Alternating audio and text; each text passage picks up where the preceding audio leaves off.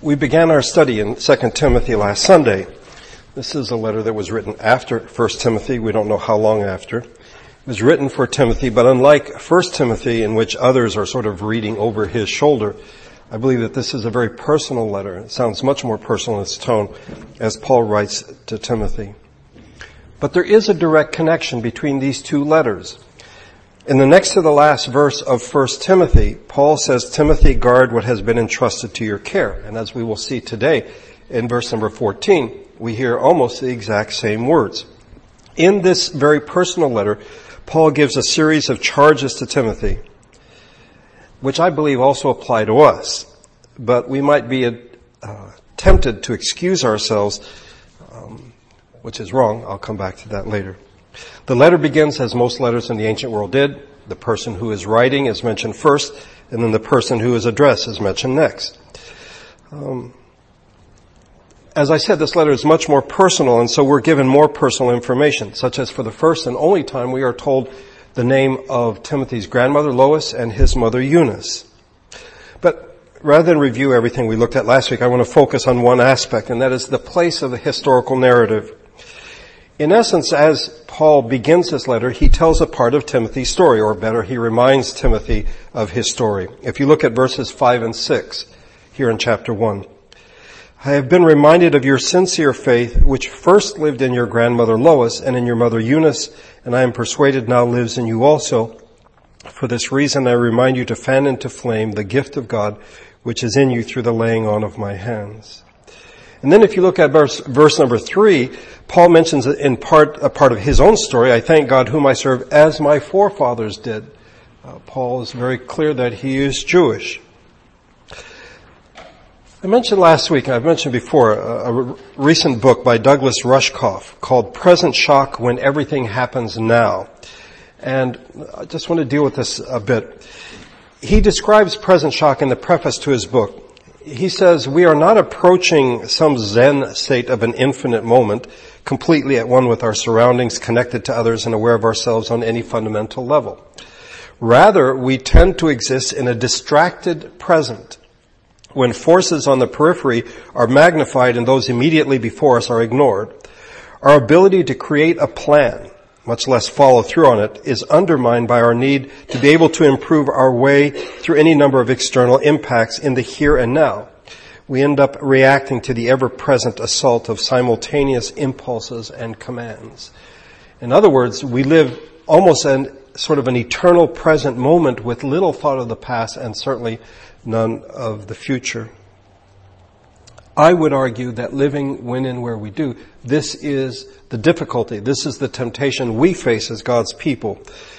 To keep the faith alive, I think, is more difficult in that regard, and to pass it on to the generation is something perhaps we don't even think about because we're so busy living in the here and now. Rushkoff points to 5 things in which present shock manifests itself, and the very first is narrative collapse. He acknowledges that in the past, narratives have served their purpose, that our knowledge of history helps us put the present in perspective. He says, "We understand where we are in part because we have a story that explains how we got here." Aristotle, in fact, said that when the storytelling in a culture goes bad, the result is decadence. That is, when people no longer tell their stories, the result is, in fact, deterioration, especially of moral and ethical culture, but also decay and degeneration. And yet, for all that, Rushkoff says that storytelling is no longer a part of our culture. And like it or not, we are a part of this culture. We breathe its air. And so, even for us as God's people, the historical narrative of our lives can begin to be seen as unimportant or insignificant. Instead, like many reality TV shows, we edit from all that has been recorded and cobble together a program rather than a story. I don't know if you watch reality TV. I try to avoid it. But apparently there are cameras that are on 24/7, but you're watching a show for 1 hour, which means that the directors or whoever picks those parts that they want and they put together, and it's not a story as much as it is a show or a program. I think in turning away from the place of story, we, even as God's people, turn away from how God conveys truth in Scripture. And we lose any sense of an arc of past, present, and future. Like everybody else, we are sort of frozen in the present moment and can't see beyond that. We may want to forget aspects of our past, so that's why we'd rather live in the present. We'd rather fragment certain aspects of our past, because no one wants to completely forget their past, but there's sort of juicy tidbits from the past that we want to put together. And so we recreate a life, a history of ourselves that we want to pass on to other people. Paul does not do that. You may remember that in 1 Timothy 1, he said, "Here is a trustworthy saying that deserves full acceptance. Christ Jesus came into the world to save sinners, of whom I am the worst. But for that very reason I was shown mercy, so that in me, the worst of sinners, Christ Jesus might display his unlimited patience, an example for those who believe on him and receive eternal life." Paul did not wallow in the sinfulness of his past. I think people see it that way. I don't. But rather, he saw God's grace in his life. I think that's what he wants Timothy and us to see as well. In this letter, Paul gives a series of charges to Timothy. And I believe that these charges apply to us. We may attempt to excuse ourselves and say, well, yeah, but you don't know. I'm reminded of the comedian George Lopez, in which he talks about his abuela, his grandmother. And one time she says to him, "Porque you don't know my life." And you might say to me, "Damon, you don't know my life. You don't know what I have been through." And that may in fact be the case. But God does know your life, and he has poured out his grace on you, not only in the past and not only in the present, but he will in the future as well. We may find ourselves as part of this culture thinking in terms of perceived disadvantages. You don't know the family that I grew up in. You don't know the church I grew up in. You don't know the things that I've experienced, that people have done to me. You don't know the things that I have done. And so if we're not careful because of where we live, rather than thinking of being a Christian as something that is a story, a narrative with a past, present, and future, we think in terms of moments of spiritual experience. I think in some traditions it's called the mountaintop experience, that perhaps for much of their life people are sort of, in the doldrums, but they went to church one day, they heard a sermon, or they went to a meeting and something happened and they had this wonderful experience, and then it's back to the doldrums again. And so for them, their Christian life is not a story, but rather a series of spiritual experiences. If that is how we think, then what Paul has to say to Timothy will mean nothing. And in fact, our time together would have been in vain. I pray by God's grace that will not be the case, that by his Spirit we will come to see that what Paul tells Timothy applies to us as well. So let's consider the first charge that Paul gives to Timothy. It's found in verses 13 and 14. "What you heard from me keep as the pattern of sound teaching, with faith and love in Christ Jesus. Guard the good deposit that was entrusted to you. Guard it with the help of the Holy Spirit who lives in us." This charge has two parts, or two imperatives. First of all, keep, in verse number 13, what you have heard from me. And then in verse 14, guard the good deposit that was entrusted to you. So the first part of the charge is found in verse 13. And from the ESV, "Follow the pattern of sound words you have heard from me in the faith and love that are in Christ Jesus." The word sound in this context means healthy. That is to say, what Timothy heard from Paul were healthy words. By the way, just a side note, the word that Paul uses here is what we find time and time again in the Gospels, that Jesus would heal somebody and then they would be sound. They would be healthy. They might have been maimed or diseased, and Jesus heals them, and now they are sound or healthy. In the same way, the Christian faith is healthy teaching, sound teaching. It consists of healthy words. As Paul describes what he passed on to him, it's healthy words that he gave to him that were given as a pattern. What does Paul mean by this? I think what Paul intends is that he himself was an example or a model. Because oftentimes when we hear pattern, at least for me, I think of something inanimate, something that's written down versus something that's lived out. So Paul was a model of sound teaching, and what Timothy heard from him were sound words. This is what he is to keep. By the way, this is very similar, at least to me, to what we hear in 1 Corinthians 11:1. Follow my example as I follow the example of Christ. So Paul's living, Paul's teaching are to be Timothy's guide and his rule. He is not to depart from them. He is to follow them. He is to hold fast to them. And he is to do so with love, or with faith and love in Christ Jesus. We saw when we were looking at the principles in 1 Timothy that it is not important simply that we do what is right, but how we do it is equally important. In 1 Timothy 5, the principle is do the right thing, but know that how you do something is important. And so Paul says that we must take care not to show favoritism or partiality. We are not to be hasty in doing the right thing, even if it is the right thing. We should not go beyond what is written, and we should not come to conclusions based on mere observation. Here in our passage, Paul tells Timothy and us, if we are listening, that we are to do what is right with faith and love in Christ Jesus. As Timothy lives out what he has seen in Paul, what he has heard in Paul, his life is to be marked by faith and love in Christ Jesus. Now, if we're not careful, these would just be words. Nice Christianese language, spiritual words. But think a moment. Timothy is a believer. He is in Christ Jesus. Therefore, faith and love, which mark the Lord Jesus, are to be part of his life. They are to be essential. They are to be vital parts of that life. The second part of the charge is guard the good deposit that was entrusted to you. Guard it with the help of the Holy Spirit who lives in us. As I mentioned before, this ties 2 Timothy to 1 Timothy. Because in 1 Timothy 6:20, we read, Timothy, guard what has been entrusted to your care. But it's also, verse 14 is also connected to what Paul just wrote in verse number 13.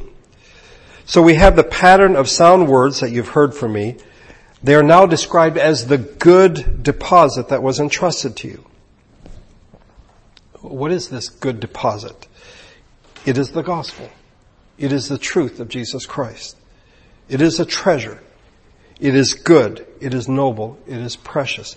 By the way, that is the one difference between the passage in 2 Timothy and the one in 1 Timothy, is here in 1 Timothy he describes it as a good deposit, that he is to guard the good deposit that has been entrusted to him. Jesus had entrusted it to Paul, and now Paul entrusts it to Timothy, and Timothy entrusts it to others, and that is how it has come down to us centuries later. He commands Timothy to guard it. He is to guard it so that it is not lost or damaged. The word that Paul chooses is used of guarding a palace against marauders or possessions against thieves. As we saw in 1 Timothy, Timothy was in Ephesus, and it was in Ephesus that elders of the church in Ephesus were the ones causing the problems. They were the ones who were teaching false doctrine. They were the ones who were damaging the church. And so the first charge to Timothy is to guard it.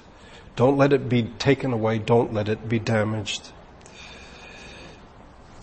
We will see in a moment in verse number 15 that Paul stands alone in Asia. If you look at verse 15, you know how that everyone in the province of Asia has deserted me. Well, how can Paul expect Timothy to do what others have failed to do? That is, to guard the gospel. Well, he says, guard it with the help of the Holy Spirit who lives in us. You see, on his own, Timothy could not do this. On our own, we cannot do this. We should never lose sight of this. We should not imagine that we are self-sufficient, that we can do this thing, that we can, in fact, guard the gospel on our own. It is with the help of the Spirit who lives in us. And then at the end of the chapter, verses 15 through 18, we have what I call this in my heading. It's called History Matters. Look, if you would, in verse 15. You know that everyone in the province of Asia has deserted me, including Phygelus and Hermogenes. May the Lord show mercy to the household of Onesiphorus, because he has refreshed me and was not ashamed of my chains. On the contrary, when he was in Rome, he searched hard for me until he found me. May the Lord grant that he will find mercy from the Lord on that day. You know very well in how many ways he helped me in Ephesus. Now, one might view this as inefficient and almost unnecessary, but Paul does not. As one commentator put it, at first sight, this section may seem irrelevant to the appeal that surrounds it. It lacks any exhortation to Timothy. Its content seems to have little in common with its context. Nonetheless, as with other such digressions in these letters, this section is not without purpose, and I completely agree. It begins by describing Paul's situation in Ephesus, which Timothy knows about, but we don't. Okay? Everyone in the province has deserted him. We don't know why everyone deserted him. Perhaps it was because of his incarceration. Perhaps they thought that the Christian cause was lost. We don't know who Phygelus or Hermogenes were, but the fact that Paul mentions them would suggest that they were ringleaders in this desertion, that they had abandoned the faith and taken others with them. What we can infer is that their turning away from Paul was, in fact, a disavowal of his apostolic authority. See, Paul said, I'm an apostle. The Lord Jesus gave me the gospel, and I am handing it on to you. And these men and their followers, by turning away, basically said, we don't believe you. We don't believe that Jesus gave you the truth, the gospel. We will have it, or we will seek it on our own. The pain of this, I think, is hard for us to imagine, but if we read from Acts 19, we might begin to get a sense. Paul entered the synagogue and spoke boldly there for 3 months, arguing persuasively about the kingdom of God. But some of them became obstinate. They refused to believe and publicly maligned the way. So Paul left them. He took his disciples with him and had discussions daily in the lecture hall of Tyrannus. This went on for 2 years, so that all the Jews and Greeks who lived in the province of Asia heard the word of the Lord. Tremendous evangelism. The gospel goes out, and we are told later in chapter 19, many in fact believed. Now they have turned away from the gospel. By the way, we see this in the life of Jesus as well. I don't know if you remember, but in the Gospel of John, when Jesus said, you will know the truth and the truth will set you free, you go back a bit, he says that you are slaves, you were born into slavery, and they're like, no, we're not, you must be insane. If you go back a few verses, you find that the ones to whom Jesus is speaking are those who believe in him. They're not the Pharisees. They're not the bad guys, if you wish. Those who put their faith in Jesus at a certain point turn away from him. And this is what had happened in Asia. There is an exception, however. A man from Asia named Onesiphorus. He had taken care of Paul in Rome. He was not ashamed of Paul's chains. That is, he's a prisoner in chains. He's not ashamed of his status. When he went to Rome, he sought hard. He looked out until he found Paul. He had also helped Paul in Ephesus. So this is a man who has a tradition of helping the Apostle Paul. And Paul, in this brief passage, prays twice that the Lord would show Onesiphorus mercy. Why tell Timothy what he already knows? Because history matters. The gospel and all that it entails does not happen in a vacuum. The gospel is not simply a matter of information, of content, or of facts. The gospel is something that is to be lived out. This is what Paul charges Timothy to do. This is what Paul has entrusted to Timothy. I mentioned this before. You may wonder, I know that I have, about my emphasis on narrative and history. Is this just because it's my chosen field of study? I don't think so, though I certainly lean in that direction. Rather, I find it to be something that is missing in the church. And in light of Rushkoff's idea of present shock, I'm convinced it's something that has infected the church at large. I mentioned this last week in Philippians 3. Paul wrote something that I've struggled with over the years. But one thing I do, forgetting what is behind and straining toward what is ahead, I press on toward the goal to win the prize for which God has called me heavenward in Christ Jesus.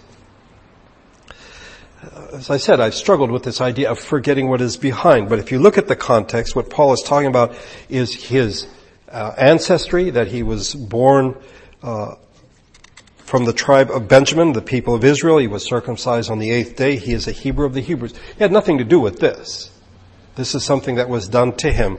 And then, but he did actively keep the law. In regard to the law, he was a Pharisee. As for zeal, persecuting the church.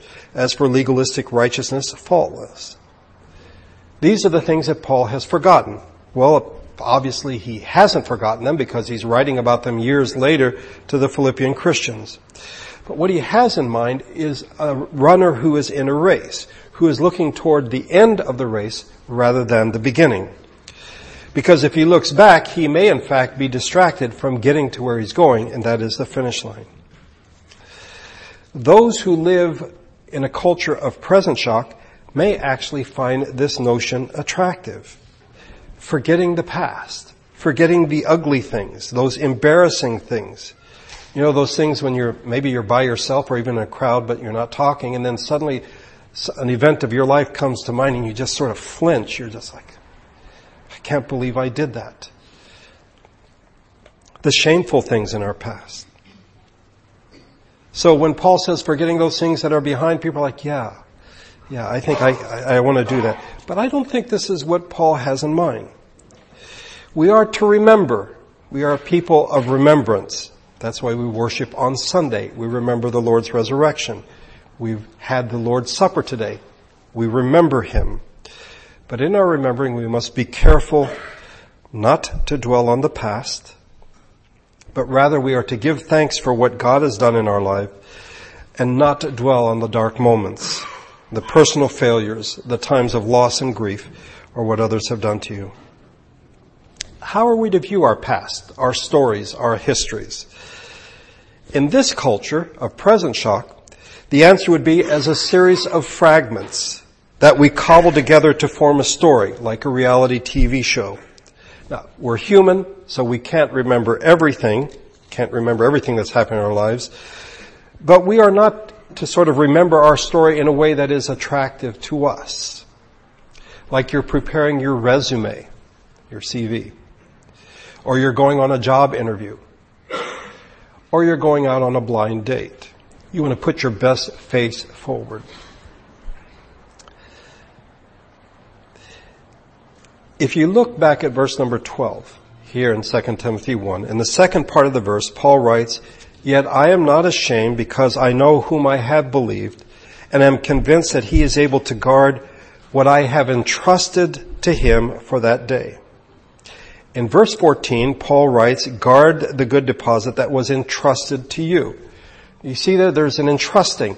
Paul has entrusted something to God, and he is now entrusting the gospel, which was given to him, to Timothy. I'm convinced the way that we view verse number 12 will inform the way we look at verse number 14. What did Paul, in fact, entrust to God? I would say it is his whole being, who he is. Every aspect of him, he has entrusted it to God.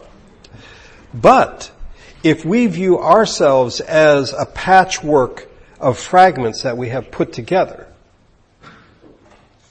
and then we come to verse number 14, I'm convinced that's exactly how we'll see the gospel. We will not see it as whole, as holistic, but as a combination or a collection of verses or principles or ideas that we put together. If you think about it, that's the way many Christians today view the Bible. And I'm grateful for the verses, the division, so we can find things. But in many ways, it's brought as much damage, I think, as it's brought good, because now people only think in terms of individual verses and not books, or not the Bible as a book itself.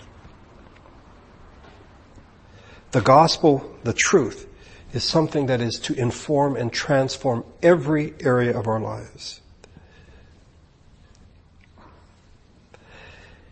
If we do not think this way, then what we will keep alive in our lives and pass on to the next generation will not be the gospel, but in fact will be cobbled together.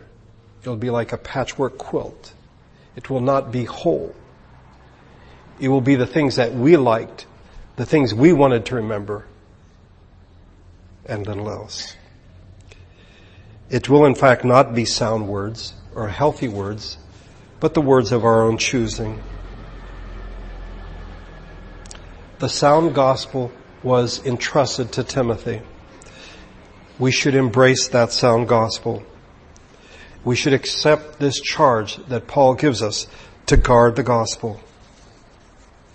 But again, you may say, you don't know my life, Damon. You don't know what I've been through. You don't know what I've done. And indeed, I may not know your life. And without sounding cold or harsh, I don't need to. God does. And I trust that by God's grace, what you have entrusted to Him is every aspect of who you are. Your past, your present, and your future. This is the call of the gospel.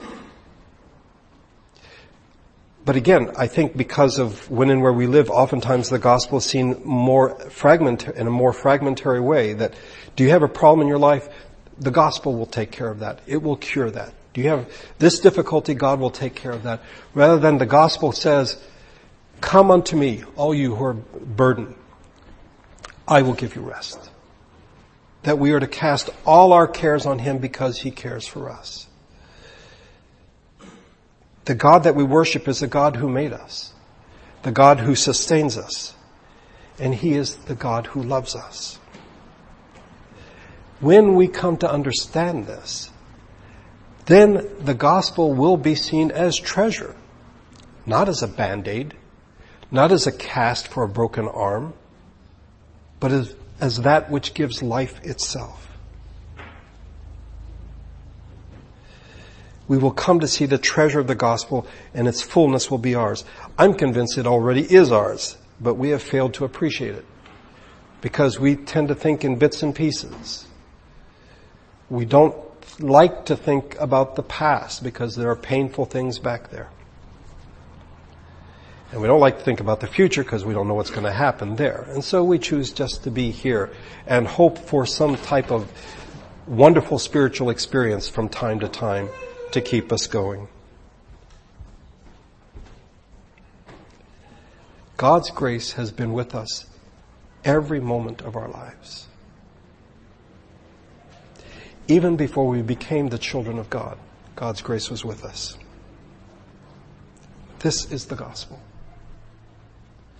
And we are called to put our faith in the Lord Jesus Christ, who has revealed God the Father to us. He committed this truth to the apostles. They pass it on to others. And here we are centuries later. We have that same gospel.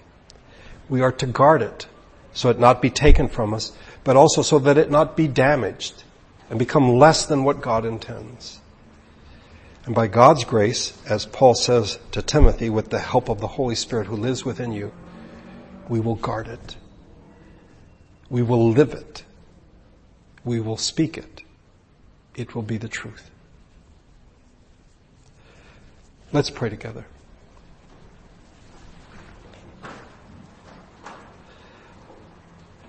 Father, I suppose that every generation of your people have had different struggles that faced, different temptations. They've lived in different cultures, living when and where we do. Seem to have little appreciation for the past, or even for a story, a narrative, something with a beginning, a middle, and an end, something with a past, a present, and a future. And it has infected us. It affects the way we view the gospel, and even affects the way we view our salvation, what we have committed to you. So in some ways we have committed part of our beings, our lives to you, but other things we've put away, perhaps shameful, things we don't want other people to know. They don't need to know. But you already know all these things. And in your great love, in your great grace, you have saved us. And not just our souls, but every part of our being. And not just in this moment, in the past, the present, and the future. May we see that this is the gospel, and may we see that we are to guard it. With the help of the Holy Spirit who lives within us, may we keep it from being damaged by the culture around us, by our own sinfulness. May we keep it alive in this generation and pass it on to the next generation.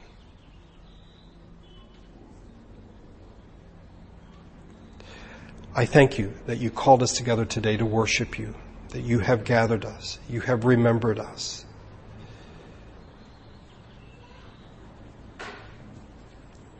I ask that you would watch over us in the coming week, tomorrow being a holiday. We remember the sacrifice made for us.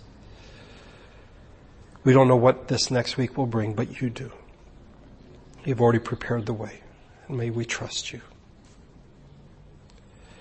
Now as we leave this place, may your Spirit and your grace go with us, as they always have. We pray this in Jesus' name. Amen.